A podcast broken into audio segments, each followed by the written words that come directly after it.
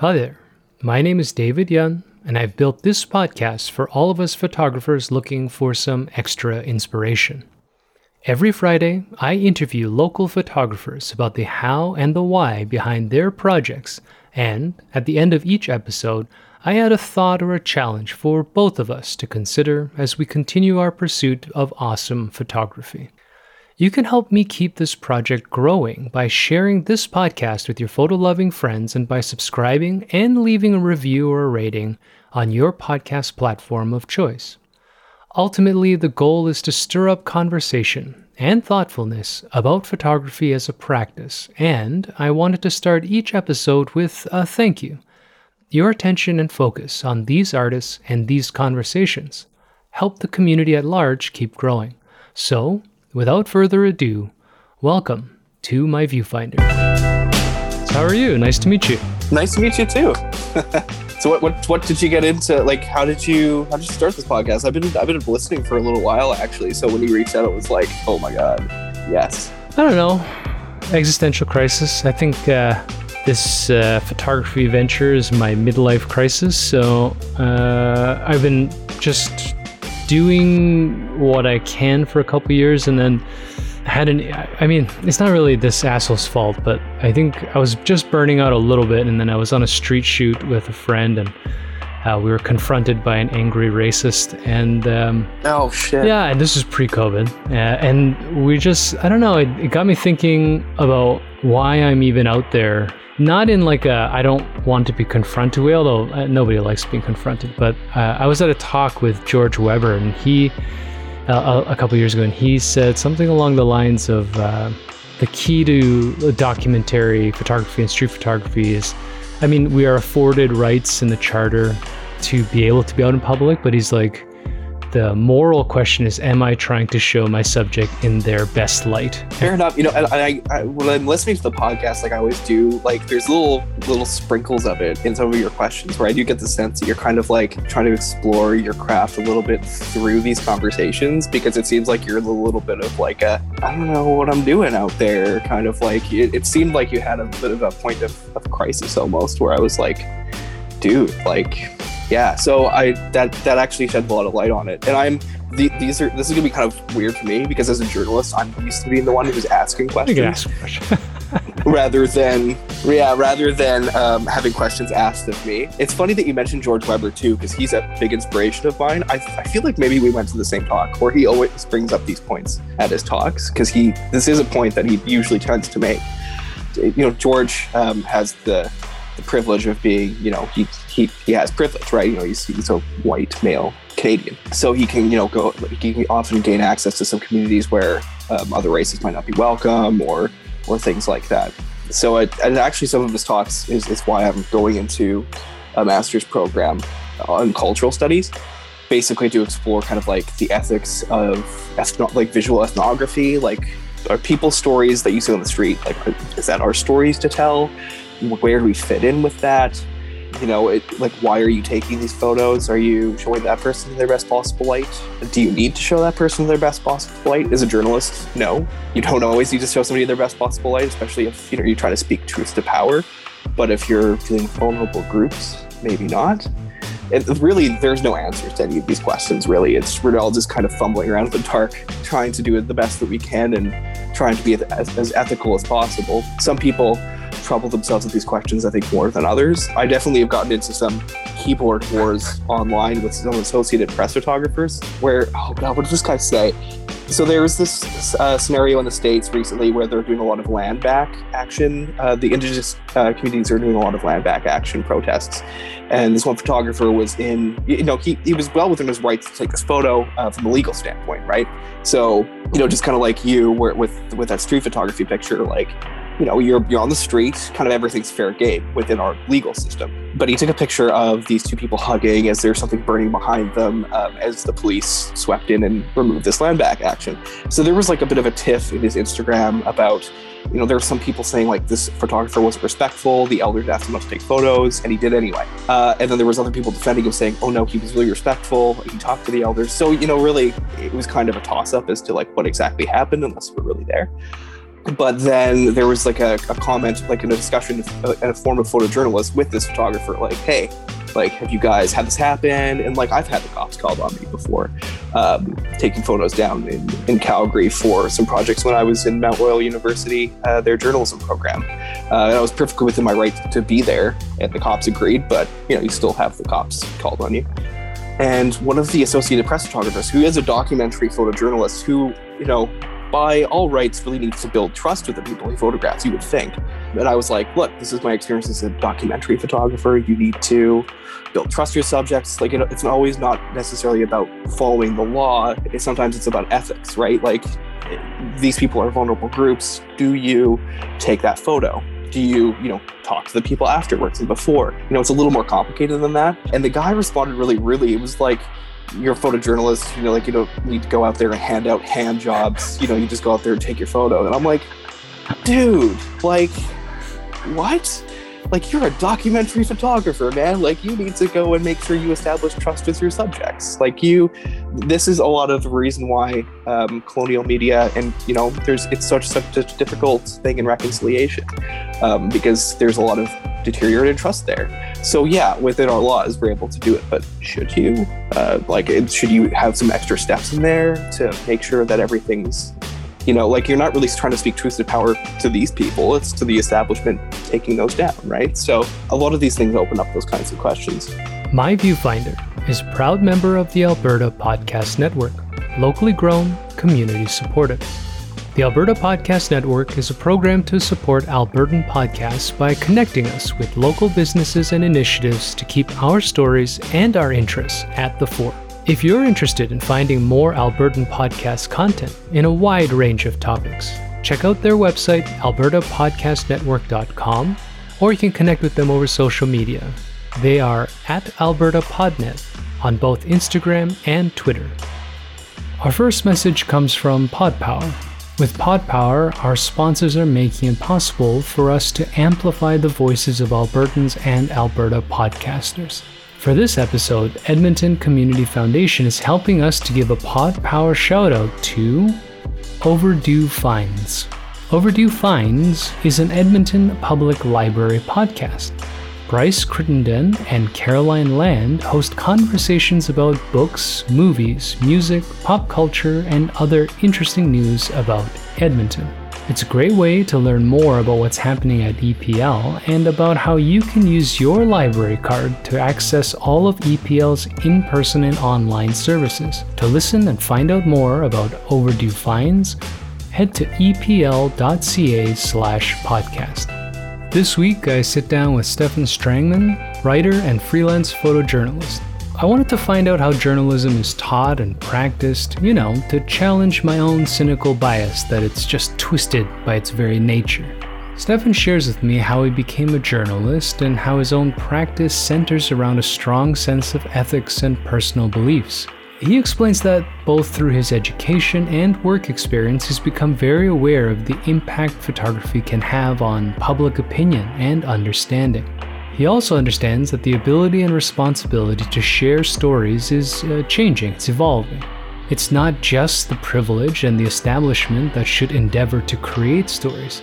We're seeing marginalized groups gaining access to be part of the storytelling as well. This is a great jump off point. I mean, there's a couple of points that you covered. So, for example, uh, I was in that exposure studio uh, program and we had some great speakers. And this theme came up, and we did get a bit of a terse answer. so, the theme I mean, two of the speakers were very interested. Uh, they're both black, they're both from England. One is, I think, uh, England, Montreal. I can't remember if he's originally from Toronto, but he was in Montreal when he gave the talk and they talk about the colonial lens and about um, i mean i guess roughly whitewashing but these ideas of where these perspectives come from and who's allowed to tell the story and um, you know who builds that narrative uh, I did an interview with Twinkle Energy, and she's from India, and she talked about how you know the projection of what India is like has become so polarized because we think of everybody starving there, or with Bollywood that everybody's rich and driving Lamborghinis. But the reality is, it's another society. I mean, there's a middle class, there's people that are working every day. You know, they have their own socioeconomic problems and their own culture, but um, it's frustrating for her coming from that country to see how you know Europeans and North Americans view her through that lens. But you know the counter argument, and I think this is what some of I mean, of course they're white, but uh, you know some of the counter argument is if the privileged people don't write those stories, who will? Who has the access to the media? So yeah, I, I don't know. I mean, what is your as you know as someone who works in this field, how do how do you make a delineation between how do you balance your personal sense of morality or I don't know purpose uh, to these problems. It's I, I think that's a good question and it's one that I'm I'm like always trying to touch back on and and wrestle with constantly. It's actually the main reason why I'm going into my master's program is to struggle with these ethical questions because I, I am a, a white cis male photographer and there's like a billion of us and we we're all like we're all going in and telling these stories and whenever you see a lot of documentary photography, really good documentary photography. It's by people who look uh, like me and from my cultural group, more or less. You know, I mean, we're not a monolith; we're not all the same, but still, it's it's from you know mostly from Western white men. And so, like, I've done projects where I'm like, I really like what George Webber is doing. I'm going to try some of that myself. And, you know, I have the background for it. I can definitely do it. And you make a lot of mistakes. And, like, it's mistakes are okay, but not when you're causing damage. Uh, luckily, like when, when I I did a, a small short term, well, it, it's kind of like ongoing, but a, a, project with a mountain Métis community up in uh, northern Alberta in uh, Grande Cache, and uh, for the main story was really was really simple. Like I just visited a few people, took some photos, and did a, a story in a Canadian Rockies annual about Métis businesses. You know, basically using essentially privilege to be like, look, here, like, you know, like here's how you can contribute and like their businesses, their lifeblood of that community. So I think if you're if you're using it to give back, but then I also attended a round dance for for the community and you know, I thought I did my research. I went and talked to all the cultural contacts. I did like everything you're supposed to do. Made friends with a, a local uh, videographer who's now a reporter for APTN. And I posted some stuff on Instagram. I, I gave all my photos to the community to be like, use these however. These are for you. These are these are of you. This is, you know, what I saw from the community. But when I was posting on Instagram, I, I wasn't specific enough about who was in the photos of the cultural groups. Like I thought I was specific enough and I knew what I meant to say, but I got a call from uh, her name is Shayla Leonard. She's a wonderful human being and an amazing journalist. If you if anybody's listening, go go follow her, please. She's wonderful. Uh, but she was like, she was really nice about it, and you know, she's under no obligation to check me, but she she did, and she was like, look, like you when you're reporting in this community, like there, there's a lot of identity politics. You need to be very, very, very specific to the point of like I know this, everybody knows this. No, you need to be very specific about who is in your photos and who you're talking to.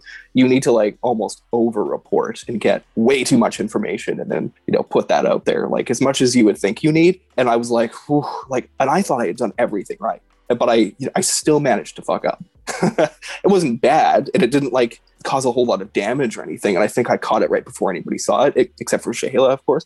But, you know, it still could have damaged my my rep within the community. And also could have by association made them less open to telling their stories to to other cultures right? And that can like damage the cultural bridges that we're always trying to build. So i, I think like we're all learning and it's it's tough because you want to do this stuff but sometimes i even wrestle with the fact like should i even be doing this? Like why why am i doing this? Like and you're right like a lot of times what we're seeing is you know like we have like we have the privilege to be able to do these things and tell the stories. It's really important for the community to be able to tell their stories but they often don't. And who will those tell the stories if we don't? But at the same time you want those communities to be able to tell their own stories. So finding a balance between that is is really tough. Uh, it's still i'm just trying to be out there and do as little damage as possible and try to inform the world. But you know yeah you can't always you can't always get it right.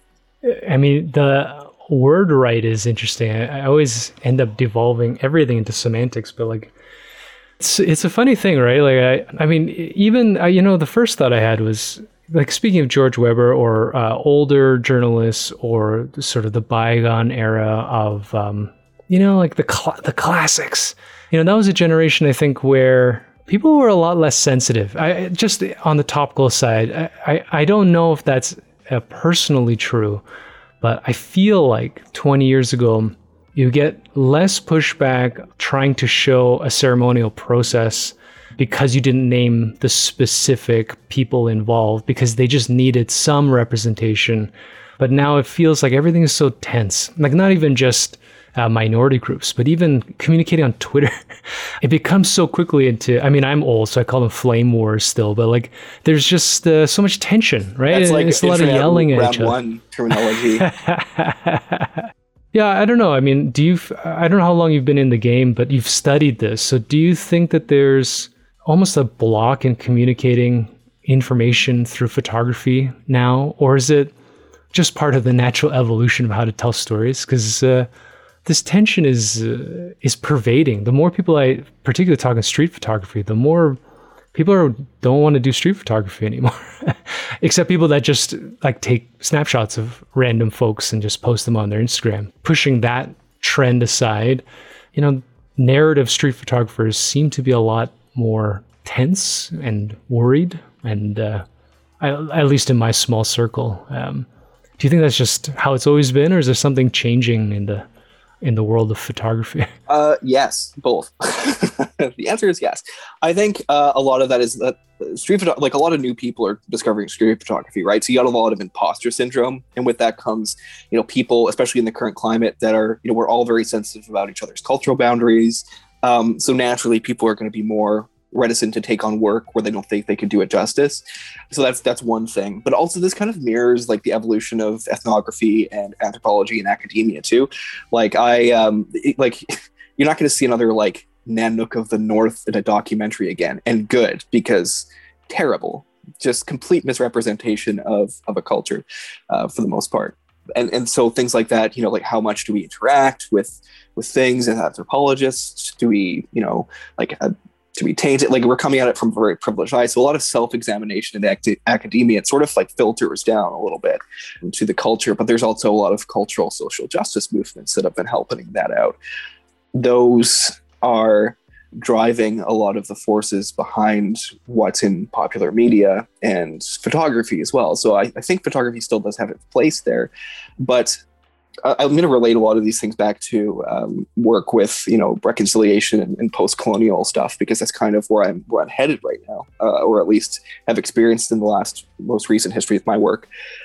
Basically, what is happening right now is there's a problem, like a, basically a consultancy problem with uh, documentaries, especially ones that are initiated by non-Indigenous people about Indigenous people, where a lot of times indigenous people feel like they're just kind of consultants in their own story but never actually telling their own stories themselves. And so there's this pervading idea that's growing that you know you should be able to tell your own stories.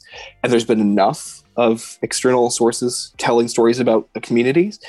I think that is making people very reluctant to get into territory that they might seem divisive or might paint them in a bad light. And this is good and bad in that it's good that we should all really be self-examining and also being able to you know like help with these reconciliation processes to empower communities to tell their own stories because obviously there is benefit in having an external eye to a story and that comes with a lot of things. Um, for for example there was a singaporean photography part of i think she's part of magnum Sim Chi Yin. Uh, she's a Chinese photographer. Well, she's from Singapore, and she did a series of photographs in Beijing uh, called the Rat Tribe, where she photographed people living in the basements of of Beijing apartments. Like you know, they you know you see them on the street, they just look like twenty somethings, right? Like pretty trendy. But they live in like terrible squalor uh, because they can't afford rental prices, and they're feeling the squeeze there too.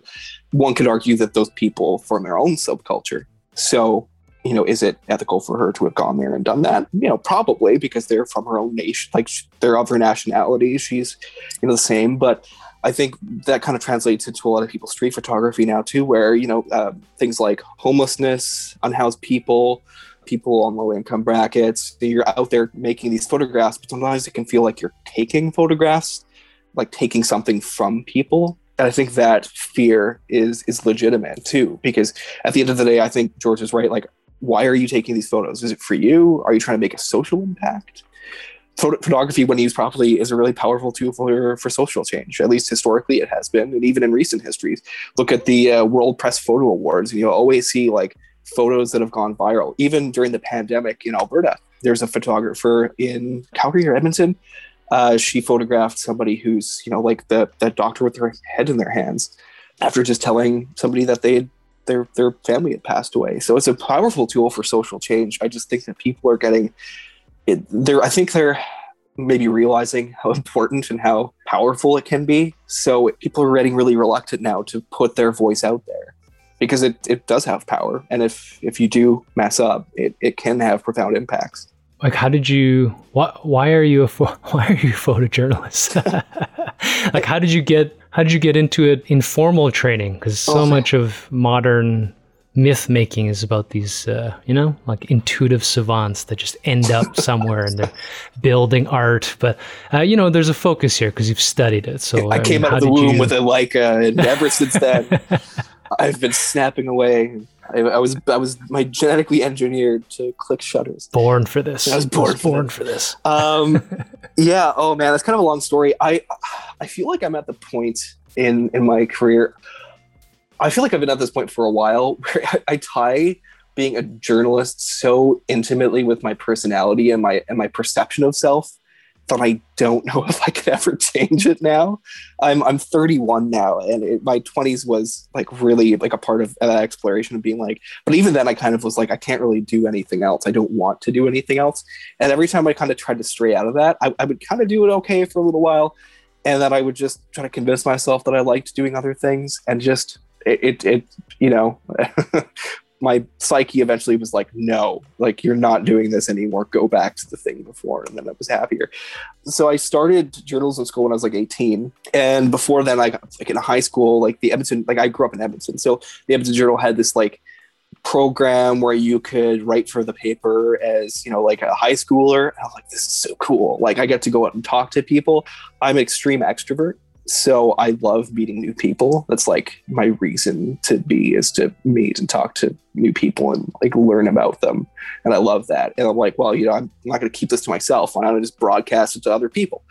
And then even before that, like I was the kid who was always like making movies on crappy mini DV cameras in like junior high. Like if there was a video project or a photo project or any way to turn like a social studies paper into a multimedia thing, I would do it had a lot of fun doing it. So it kind of like naturally just kind of led to itself. And even in 2008, when I went into into J school, like the future of media was really rocky. And it, I mean, it hasn't changed really in, in terms of its uncertainty. It, it things have changed about it. There wasn't any real social media back then per se. Like I think Facebook had just launched in Canada like two years before that. So I, I kind of got into it in earnest when I was 18 and went to two years of uh, at MacEwan and that I loved it so much that I was like, okay, I'm going to go get my full degree. Went to Mount Royal, and it took forever to finish because you know mental health uh, issues, and also you know having to having to write uh, and work while at the same time as going to school. So it was a slog, but I was really proud to have finished it, and now I've been freelancing ever since, and going back to school for something that's essentially going to you know help round that out even more. So.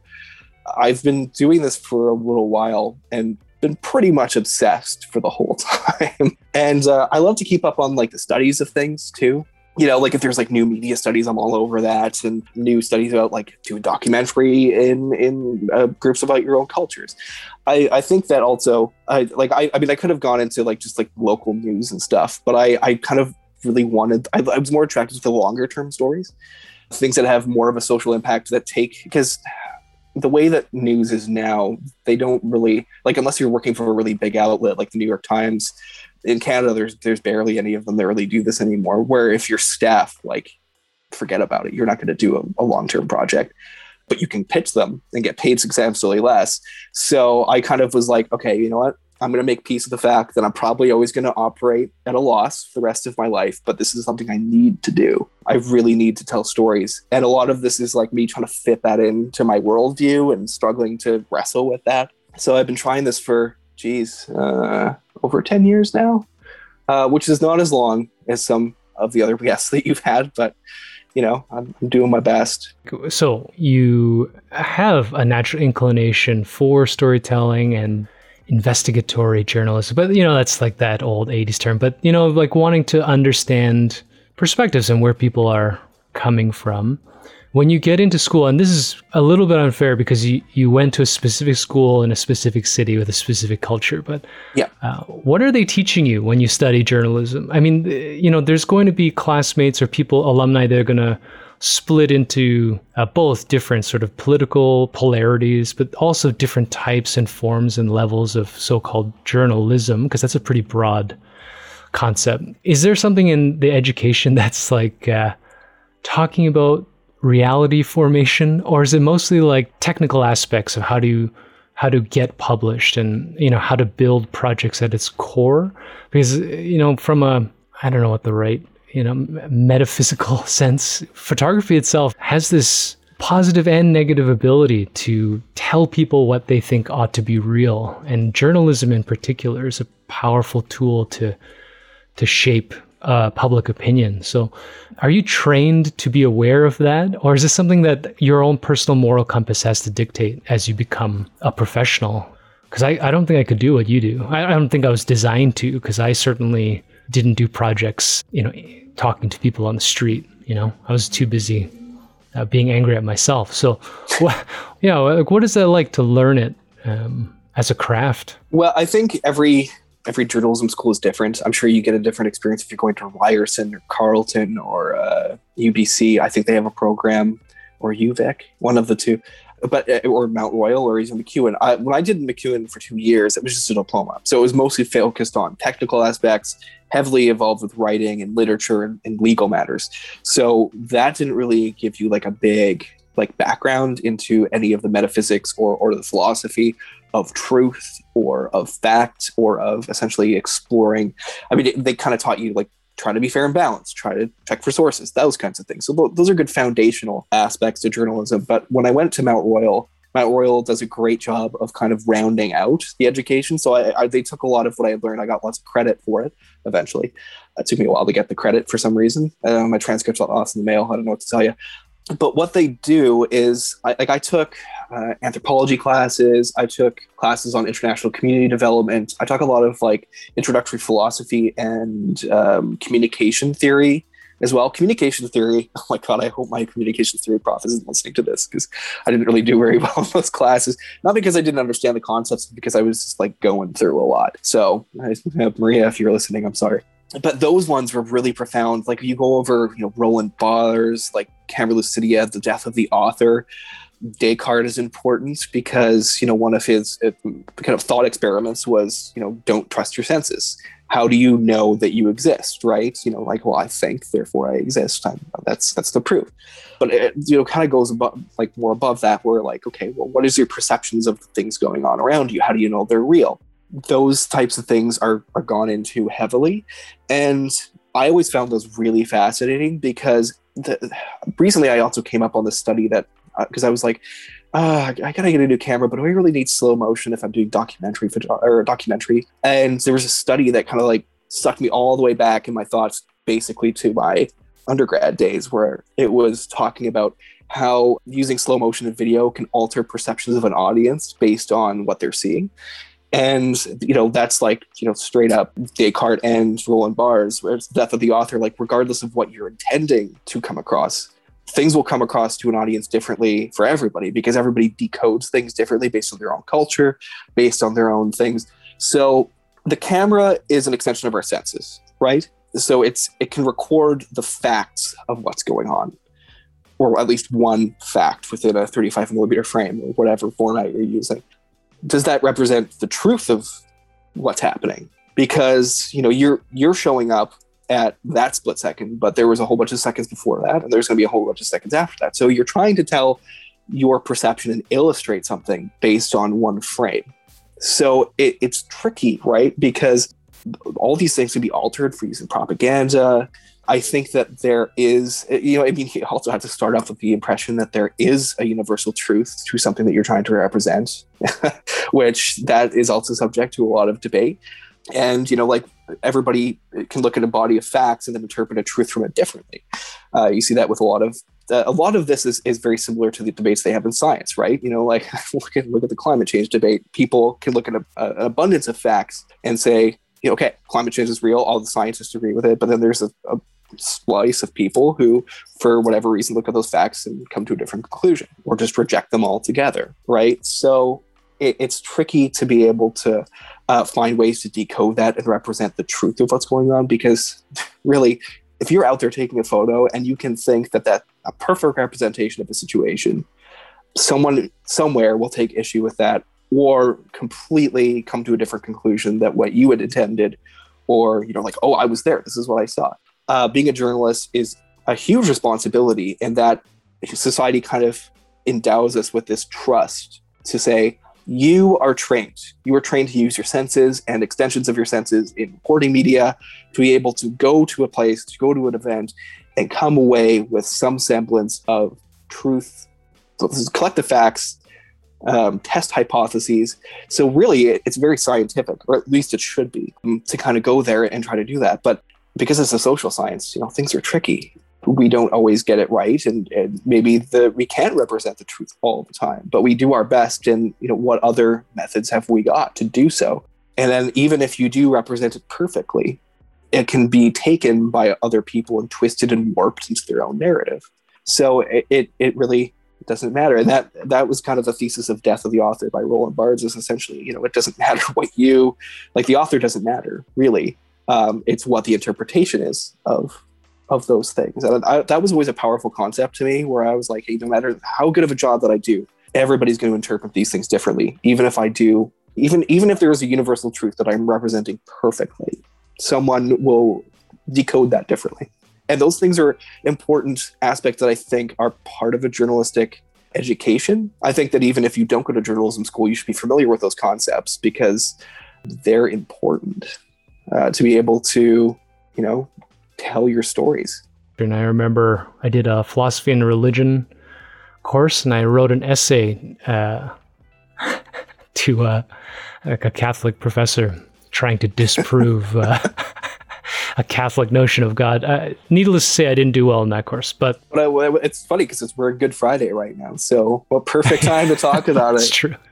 I mean, there's a grander sort of topic uh, about photography in general and its relationship to reality, but just to just to sit on religion a little bit, I think it reveals one thing uh, for me, which is that this concept of, uh, let's say, faith culture becomes entwined with my uh, interpretation of reality. So I talked to my friend who's a, a, professor of divinity, and he, you know, we were talking about iconography and the use of images, even before obviously uh, photography is involved, and, and how it kind of shapes and can be shaped to support uh, it could be now in reflection bias or it could be a control mechanism. It can be like a million different things. And i think in hindsight they tend to be interpreted negatively. Uh, photography in particular is a strange thing. So you know i don't know. I i think this is my problem. I can't get away from photography's power to alter and distort reality. You know when you pick up a camera and you take some snapshots it feels very benign right? Because it's for me. So I I go out and I'm playing with this toy. I, I take a picture. I'm not thinking that the lens is a separate eye. That you know its perspective of capturing light is different than what I perceive. Never mind interpret with my brain and my culture. Never mind putting it out to the world and having someone else tell me that I fucked it up. But it starts to evolve and, and it starts to pick up all of this meaning really. And I I don't understand personally how to deal with that. You know, journalism is a strange thing. I mean, I, I remember reading some of the Magnum stuff talking about sending war photographs back to the States, but the editor chooses what uh, photograph to use with what uh, narrative, and the photographers are usually upset because they're like, that is not what I saw. that is not the picture that I like.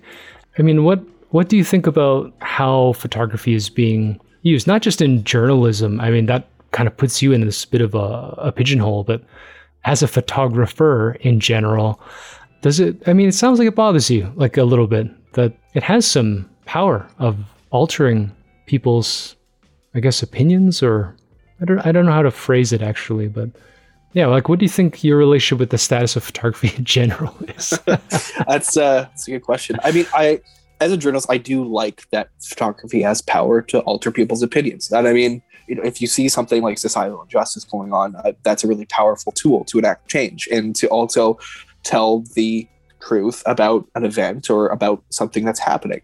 But also, I think it's important to realize that photography doesn't operate like each photographer doesn't op- operate in a vacuum. Like if you're covering a like a war, like you you kind of uh, put that there, it's important that there are many different photographers there too right? Like there's there because each person really has their own inherent biases. This kind of goes back to like day one journalism stuff. Like everybody like how do you interact with your own bias? Because every person has a political leaning or religious affiliation or not religious affiliation you know like a background of their own. So whenever you pick up that camera your entire self and the culmination of who you've ever been to that point is, is now also being filtered through the lens and that can have profound impacts to change other people's ideas right so uh, a good recent example of this is the way that the white house uh, insurrection was was recorded there were at least like i think like three or four seven uh, uh photographers there are seven being the photo agency, as well as a bunch of other news media. But if you look at the photos from that, you know, some people were shooting in black and white, some people were shooting in color. You get completely different uh, interpretations of the same event. But that's okay because they were all there.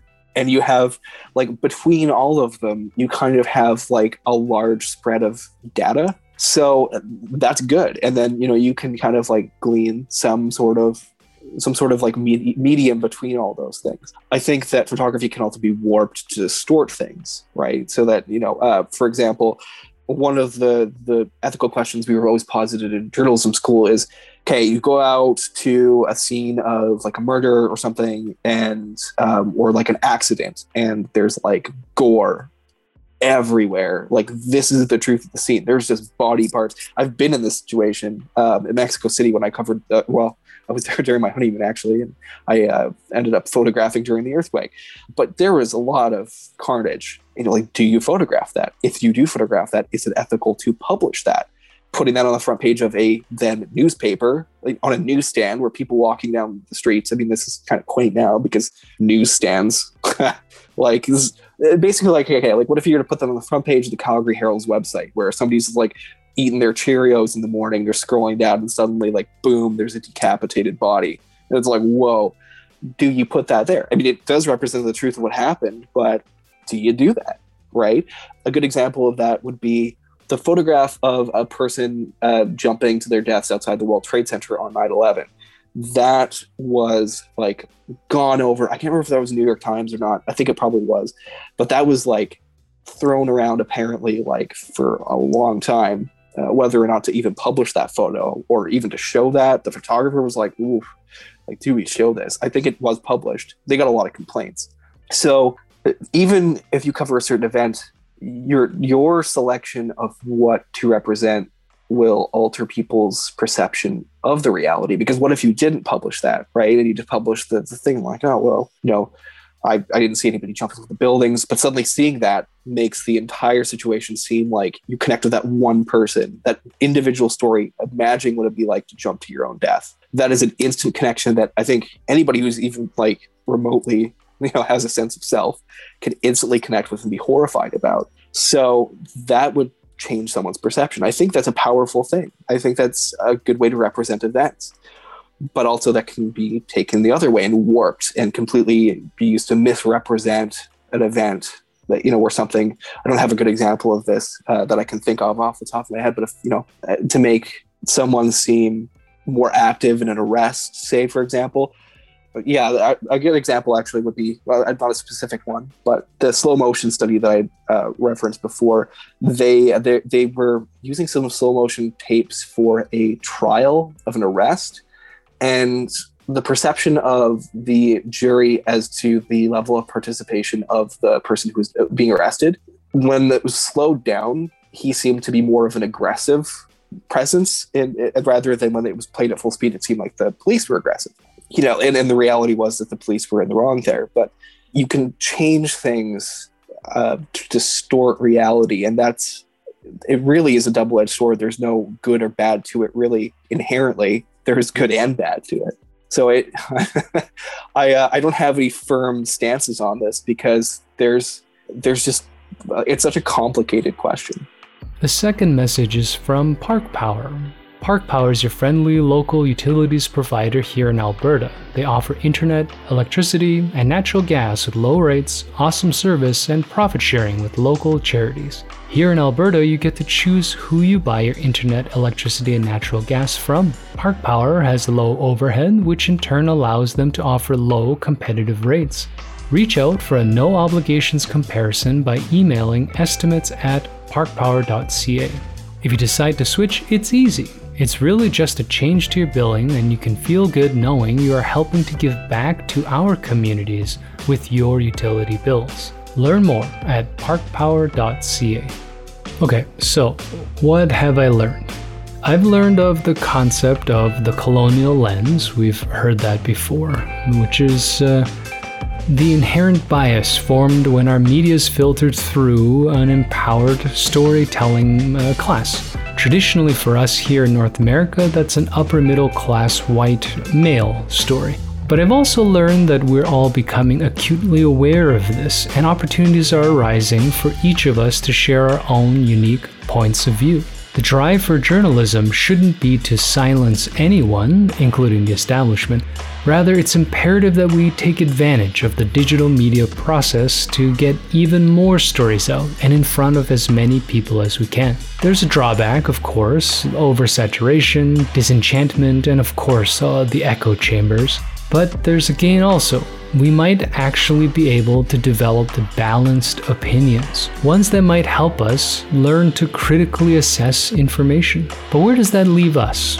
we can become overwhelmed with that sense of imposter syndrome or the futility of having to stand out in such a large sea of content but it shouldn't take away the importance of sharing our experiences. On the contrary, it's probably more imperative that we each keep pursuing our own interests and passions. I think the key is to just take away the personal and short sighted gains, commit instead to a grander cause of being part of a collective amassment of experiences that, in its totality, could make up culture itself. A single picture, on its own, has lost a lot of its staying power, but a collection of images still tells a story. And a collection of stories can still become a body of work, a potentially impactful one, perhaps even a necessary one. So uh, let's get out there and keep developing our stories to add to this grander project. This, um, what did they used to call them? Encyclopedia of cultural experiences. Uh, remember those? Oh man, I really am getting old.